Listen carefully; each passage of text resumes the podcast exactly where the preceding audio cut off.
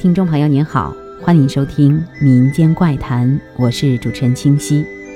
在风水里，山为阳，水为阴，天为阳，地为阴，日为阳，月为阴。所以，一般的楼房越往上，阳气便越盛；反之，阴气就越强。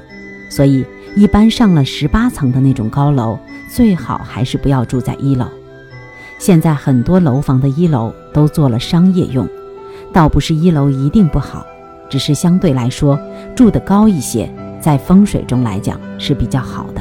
或许这也是为什么很多农村的平房经常会出现怪事儿、异事儿的原因，估计跟风水有些关系。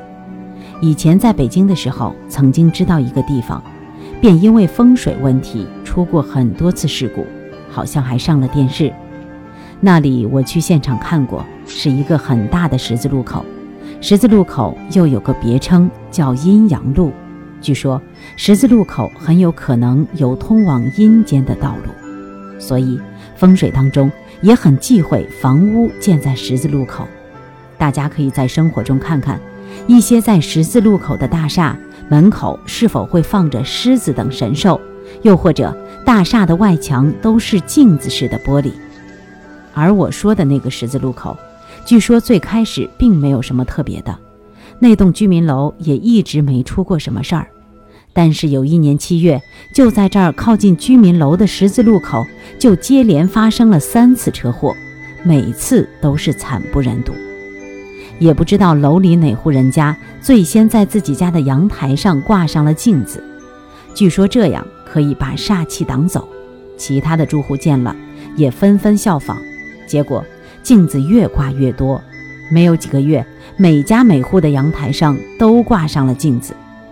在阳光明媚的时候，路过这里的车辆纷纷抱怨镜子发出来的光太刺眼。为此，好像还有政府干涉过，但住户们都还是我行我素。而这样做的后果就是车祸不但没有减少，反而越来越多。据说最多的一天，同一个地方。居然就发生了十几起大大小小的车祸，电视里的解释好像是说，因为挂了镜子，镜子的光影响了司机的视线。这种解释虽然不能说完全没有道理，但也没办法真正解释清楚。这件事我当成奇闻讲给了一位老师听，那位老师听了说，还是风水问题，本来这个地方是不应该有事的。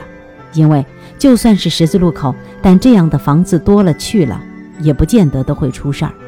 问题就在于这里连续的车祸，让本来就阴气十足的地方变得更阴了。